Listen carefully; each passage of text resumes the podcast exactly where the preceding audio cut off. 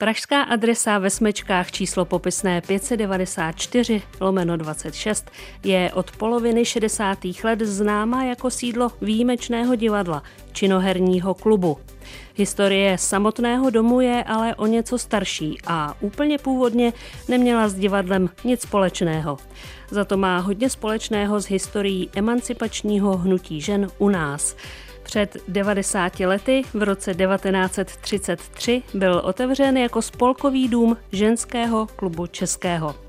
Výraznou roli v tom hrála Františka Plamínková, jedna z velkých osobností české politiky začátku 20.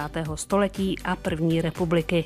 K poslechu pořadu vás zve Patricie Polanská. Příběhy pokladu.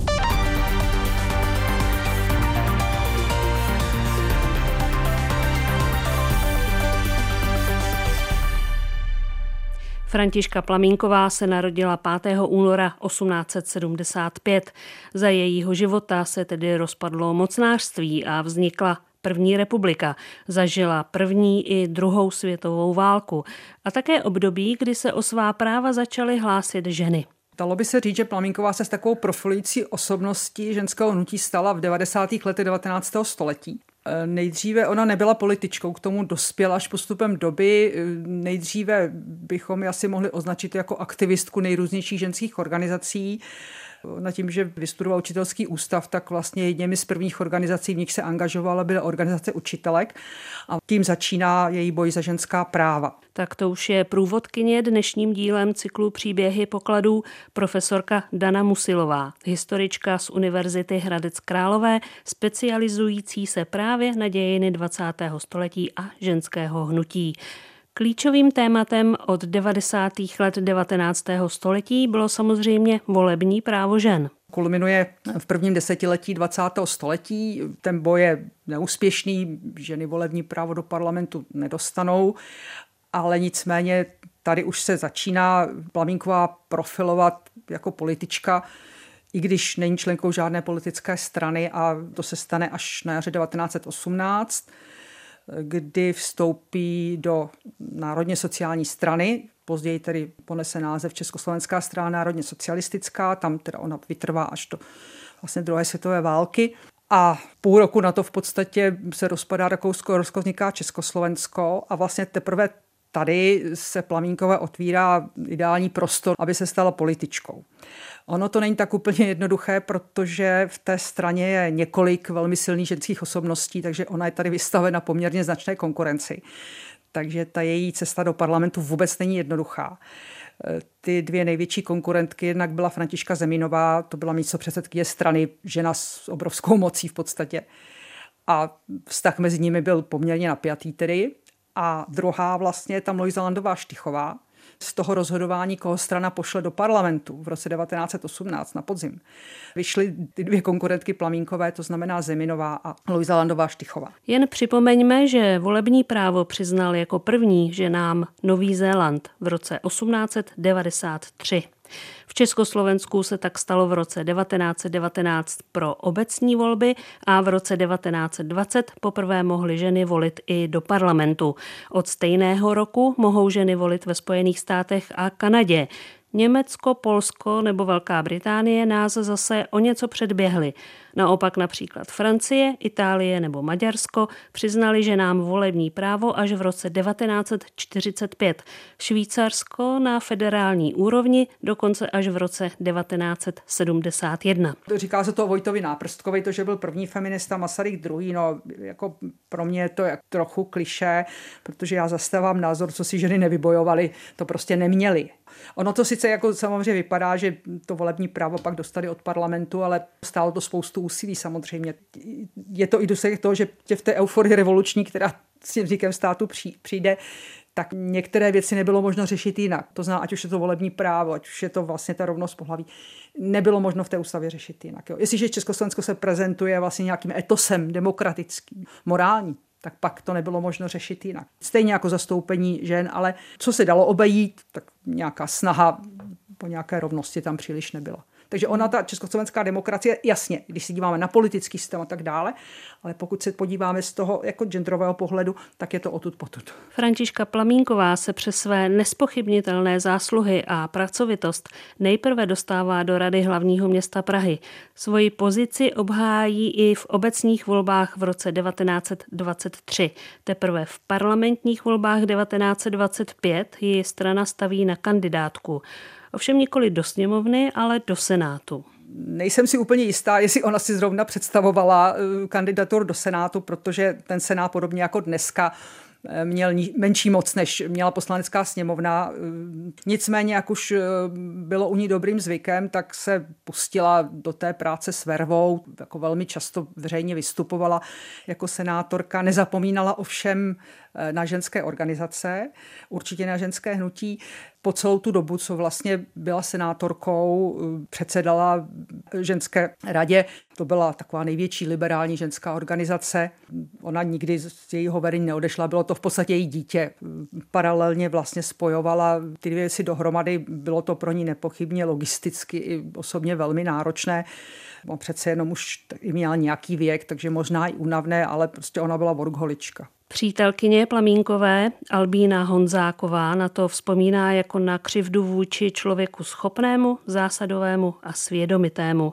Albína Honzáková ostatně také stojí za připomenutí jako další významná postava českého ženského hnutí.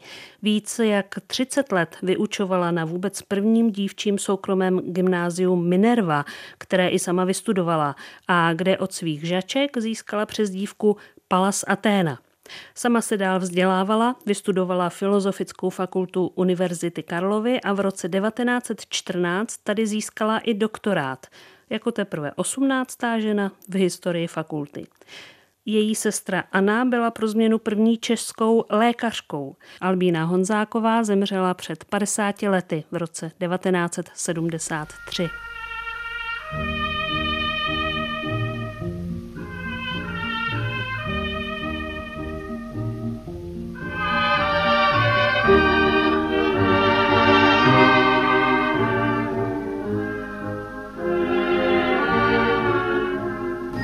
spolu s Františkou Plamínkovou a dalšími mimo jiné svedli boj o zrušení celibátu pro učitelky. Právě tato osobní zkušenost se systémem, kdy musela žena volit mezi kariérou a manželstvím, učitelky se nesměly vdát, pokud ano, museli tohle zaměstnání opustit, výrazně ovlivnilo i politické působení Plamínkové, souhlasí historička Dana Musilová. Ona argumentovala tím, že zatímco muži mohou mít obojí, tak ženy se musí rozhodnout, jestli chtějí rodinu, a nebo jestli chtějí tedy učit. Ona sama se rozhodovala také, bylo to pro ní nepochybně velmi bolestné, ale nicméně se rozhodla být učitelkou, to znamená být samostatná, být sama za sebe a žít sama za sebe. Tohle by řekla, že hrál poměrně velkou roli a nejen zdaleka jako u ní samozřejmě. Celibát učitelek byl zrušen zákonem v roce 1919. Definitivní tečka za touhle dnes těžko pochopitelnou praxí mimochodem přišla až doslova před pár týdny, kdy byl zákon zrušen v rámci balíku více než deseti tisíc norem a vyhlášek, takzvaně právně vyhaslých nebo nepoužívaných. Podstatně méně úspěšná byla Františka Plamínková, pokud jde o prosazení revize občanského zákoníku, tak, aby odpovídal rovnoprávnému postavení mužů a žen, které bylo konec konců od roku 1920 v Československé ústavě. I kvůli těmto snahám zakládá v roce 1923 Ženskou národní radu, jednu z vůdčích ženských organizací té doby. Tady se potkává s právničkou a přítelkyní Miladou Horákovou. Ona právě argumentovala tím, že jestliže ústava říká, že výsady pohlaví se neuznávají, tak potom logicky by měly následovat vlastně úpravy dalších zákonů a nejkřiklavější bez sporu, bez sporu byl právě občanský zákonník, kde se nějaké o rovnosti v manželství a v rodině vůbec nedalo mluvit. Nicméně přes veškeré úsilí, ať už té ženské rady a nebo Plamínkové jako političky, která snažila se i lobovat v různých politických stranách, tak bohužel tento boj byl neúspěšný a vlastně byl dovršen až v roce 1949. Takže toho už se ani Plamínková nedožil. Pro představu, jak tedy vypadal prvorepublikový občanský zákoník? Veškerá rozhodovací pravomoc manželství v rodině náležela muži. Eh, to byla jedna věc. Eh, druhá věc byla ta, že bylo naprosto nerovné postavení dětí narozených v manželství a mimo něj. To byla další věc, za kterou oni bojovali, aby teda postavení dětí se srovnalo. To se taky děje až v tom roce 49, kdy vlastně ty rodiče mají stejná práva vůči dětem a v manželství stejná práva vůči sobě. Pak tam byl problém samozřejmě s alimenty. Ve chvíli, kdy parlament povolil rozluky, manželství. To manželství tedy mohlo zaniknout i z jiných důvodů, než z důvodu úmrtí například jednoho z manželů. Tak eh, to samozřejmě byl velký pokrok, ale problém je, že ti zákonodárci už se nezajímali o to, z čeho ty ženy budou žít, protože většina z nich neměla nějakou výraznou ekonomickou aktivitu, neměla vlastní příjem a prostě alimentační povinnost neexistovala. To zase až v roce 49 vlastně se zavádí. Stejně tak nebyla právě alimentační povinnost otce k těm nemanželským dětem. To, to tež záleželo na otci, jestli dítě uzná a zapíše se jako to z matriky a nebo i když se tam nezapíše třeba, tak bude platit alimenty. To bylo na jeho, na jeho rozhodnutí. Takže o toto hlavně Plamínková bojovala a pomáhali v tom Milada Horáková, která byla právnička, takže jako všechny ty podklady právně tak formulovala eh, Milada Horáková, co je velmi paradoxní vlastně, když parlament v 49 projednával zákon o rodinném právu, tak v podstatě to bylo obsáno vlastně z těch materiálů, které připravovala Horáková a ta v té době už vlastně byla ve vazbě. Řekněme, že i první republika měla své vady na kráse. Mimochodem, typněte si, kolik bylo žen v parlamentních komisích, které jednaly o revizi občanského zákoníku. Správně ani jedna ačkoliv Plamínková nabízela, ačkoliv vlastně jako ten argument, že třeba nejsou právničky, už tehdy neplatil, protože mezi tím samozřejmě první právničky vystudovali, ale nepodařilo se jí prosadit jedinou ženu, takže ono se tam jednalo vlastně o ženách, mimo jiné, ale nebyla tam ani jedna zástupkyně, která by na místě vlastně v těch komisích ty požadavky ženské národní rady a těch političek prosazovala. Otázka, jak moc jsme se od těch dob posunuli při pohledu na složení nejrůznějších politických reprezentací nebo i diskuzí, je už na jiný pořad. V archivu Českého rozhlasu je zaznamenáno vystoupení Františky Plamínkové z konce roku 1937, tedy roku, ve kterém zemřel prezident Tomáš Garik Masaryk. Mluví v něm právě i o občanském zákoníku a její zklamání je jasně patrné. Letos 1. dubna byl předložen Národnímu schromáždění návrh nového občanského zákonníka. Je to veliké zákonodárné dílo Vždyť občanský zákonník upravuje celý náš soukromý život od narození do smrti, ba platí v dědickém právu i po naší smrti. Návrh je velikým zklamáním pro ženy a ženy i ve vzdálených městech a městečkách jsou si toho vědomi, jak svědčí jejich protesty zasílané rozhodujícím činitelům. Návrh totiž, ač je neúplný, neobsahuje sice rodinného práva celého, ale již z těch jeho ustanovení, která obsahuje, vysvítá, že ničeho nemění na zásadě ženiny podřízenosti, jak byla do starého zákona vložena před 126 lety. Dosud platil starý zákon v republice neprávem, ale byl to starý zákon. Kdyby měl být bez zásadní změny nový zákon přijat, bylo by to prvé hrubé porušení ústavy, první zákonný průlom do demokratických zásad, na níž spočívá celá zákonná stavba naší republiky. Tu nejde o zákon přechodný, tu jde o dílo pro řadu desetiletí. Nemyslím, že by mohl parlament přijat podobnou osnovu. Nyní na ní pracuje zvláštní komise Národního shromáždění a já chci doufat, že je v nich demokratické cítění silnější, než byl u odborníků, kteří návrh připravovali a že návrh přepracují tak, jakým velí ústava. Posloucháte příběhy pokladu. Pátrání po unikátech, skvostech a raritách české historie.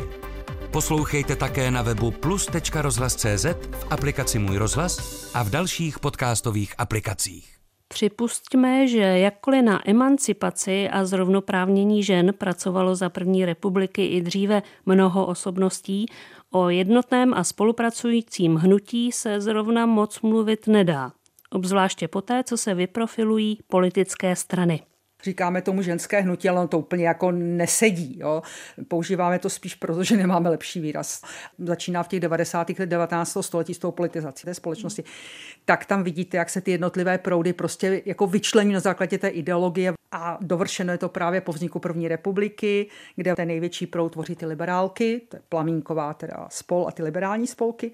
Napravo od nich potom jsou katolické ženské spolky a nalevo teda sociálně demokratické a ještě víc nalevo ta radikální levice. Ve chvíli, kdy vznikne ta ještě v roce 21. Takže ono o nějakém jako ženském hnutí, to by muselo mít nějaký sjednocující prvek a ono jako nemá. Jsou okolo to velké spory v ženském hnutí samozřejmě dá se říct, že vlastně ta propojenost je tam jako velmi malá, že tam jako je rivalita v zásadě i v tom, koho získat, kde získat větší vliv a tak dále, a tak dále.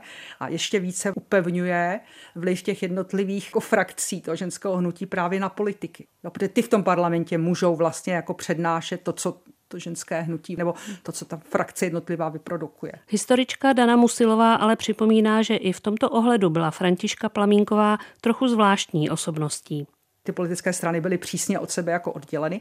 Ale zrovna ta Plamínková vlastně byla ty političky, která hledala, když si něco usmyslela, tak hledala vlastně v různých politických táborech.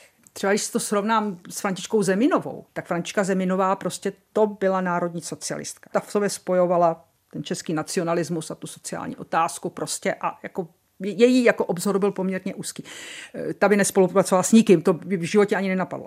Ale ta Plamínková byla jiná. Ona prostě, když chtěla něco prosadit, tak byla ochotná se spojit v podstatě s kýmkoliv, jenom aby tu věc prosadila. To je, to je na ní zvláštní. Ona i v té straně měla takové poměrně specifické jako postavení do chodu té strany jako mohla mluvit eh, velmi málo.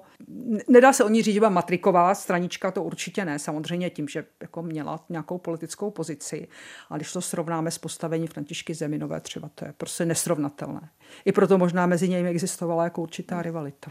Jak vůbec v období první republiky, která jinak řešila samozřejmě řadu potíží ekonomických i politických a konec konců i zahraničně politických, zaujal právě boj za rovná práva žen, jakou měl odezvu ve společnosti. Je samozřejmé, že především byl rozdíl mezi velkými městy a venkovem. Teprve zhruba ve 30. letech začínají ten venkov pronikat feministické myšlenky, protože teprve tehdy vlastně už jsou aktivistky, které na venkov jsou schopné jazykem, kterému ten venkov rozumí, ty venkovské ženy rozumějí, tak eh, jako šířit myšlenky feminismu. Takže to je jako jedna věc. Druhá věc je, že ta společnost zase byla různě sociálně rozvrstvená. To je další věc. Pak musíme vzít v úvahu, jak se stavěli politici a politické strany. Tak tam ty vztahy byly velmi ambivalentní, to je hezky vidět, když vlastně se formuje první parlament, který není volený, ale vytváří ho politické strany, tak všechny v podstatě si uvědomují, nebo to gro, ty, takové ty hlavní největší, si uvědomují, že prostě nějakou ženu tam mít musí, že prostě v dané situaci, ať se jim to nelíbí, tak v dané situaci nemohou postupovat jinak. Tak třeba vystrčí jednu, že jako ta agrární strana vystrčí tam jako jednu, kdežto třeba ti sociální demokraté, národní socialisté, ti těch žen mají více, takže mají i v podstatě větší, větší zastoupení. To jsou strany, které podporovaly ženská práva, sice taky odtud, potud samozřejmě, ale podporovaly ženská práva už před rokem 1918. Takže ono jako mluvit o tom, jak se společnost stavěla, je jako velmi složité, spíš eh, bychom se měli ptát, jak se jednotlivé části té společnosti stavěly. Upřímně řečeno, myslím si, že většině společnosti to bylo úplně jedno. To taky záleželo na tom samozřejmě, zase do které sociální vrstvy ty lidé patřili, jaký byl jejich sociální status. Samozřejmě těžko si můžeme představit, že nějaké udřené ženy na venkově, že jo, které stěží seženou chleba pro děti nebo dělnice udřené, asi budou těžko přemýšlet teda o ženských právech. To jako by byla iluze si představovat. A zase samozřejmě v těch intelektuálních vrstvách to jsme někde úplně, někde úplně jinde. V roce 1928 tak schvaluje ženský klub český a i tady se angažovala Františka Plamínková záměr vybudovat vlastní spolkový dům. Stavbu v ulici ve Smečkách u Václavského náměstí jednak klub financoval z půjčky u úrazové pojišťovny, jednak se na ně sami členky skládaly. Projekt zadarmo vypracovala Milada Petříková Pavlíková, první žena, která byla promována jako inženýrka architektka. Architekturu začala studovat v podstatě na černo ještě za CAK mocnářství. Své vzdělání mohla legalizovat až po vzniku republiky. I dneska, když se do té budovy přijde, tak je tam vidět obrovská velkorysost. To, to, to jako bez pochyby. Ta budova je do dneška naprosto, naprosto funkční.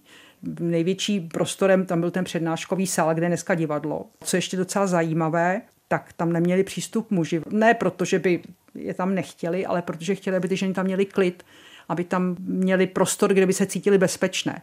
Byly tam i pokojíky, tedy, tak aby tam mohli přenocovat, knihovna samozřejmě. Zrovna nedávno jsem měla dotaz, dotaz eh, z městské knihovny, co se stalo s tou knihovnou. Se obávám, to nevědí ani nebesa teda. Ona totiž městská knihovna má nějaké staré vydání Porské vesnice, které, jak zjistila ta knihovnice, je z té, z té knihovny já, si myslím, já osobně si myslím, že to skončilo ve stoupě, teda, jo, že prostě jak to v tom roce 52 nebo 55 to převzal stát, tak to prostě jako šlo, šlo do válníku a podle mě tu knížku někdo šel okolo, viděli tam taky vytáhnul. Takže možná se to zachovala jenom ta pohorská vesnice, teda, no, což by bylo jako smutné samozřejmě. Kromě spolkového domu ve Smečkách s prací Milady Petříkové Pavlíkové snad ještě připomeňme Dobřichovickou vilu projektovanou pro Albínu Honzákovou z roku 1923. V ní se totiž nakonec znovu protnou osudy všech tří, když tu poslední den života na svobodě stráví Františka Plamínková. Následující den, 11. června 1942, byla gestapem zatčena a deportována do Terezína. 30. června 1942 byla ve svých 67 letech zavražděna, zastřelena na kobyliské střelnici. Důvodem pro její začení a popravu mohl být otevřený dopis Adolfu Hitlerovi, který Františka Plamínková napsala 14. září 1938 a ve kterém ho kritizovala za falešná obvinování Československa a prezidenta Edvarda Beneše. Mohly tu sehrát roli i blízké vztahy k Masarykově rodině a jednoznačná podpora československé demokracii, se kterými se nikdy netajila. Velmi pravděpodobně šlo ale hlavně o výstrahu. Pro ní vlastně jako vrchol jejího života představovala vlastně československá demokracie a tu se rozhodla hájit do poslední chvíle. Takže ten dopis už byl jenom ono se často uvádí, ale já si myslím, že v podstatě, i kdyby ten dopis nebyl, tak ona by problémy tedy s nacistickými úřady měla. Ona prostě byla jako veřejně známá osobnost první republiky. To takhle víc politiků jako bylo popravených a já si myslím, já si myslím, že to bylo, oni šli po intelektuálech především tak, aby zbavili český národ vlastně osobností, které by ho mohly vést. Takže si myslím, že to byl jakoby hlavní důvod. Já si myslím, že ona žádné významné odbojové aktivity, aktivity neměla, protože ženská národní rada končí tuším 42 svou činnost, protože už je to nebezpečné velmi samozřejmě jako cokoliv pořádat a ona jako žila mimo jakýkoliv politický život. A proč jsme se o Františce Plamínkové mnoho nedozvěděli ani v dalších letech?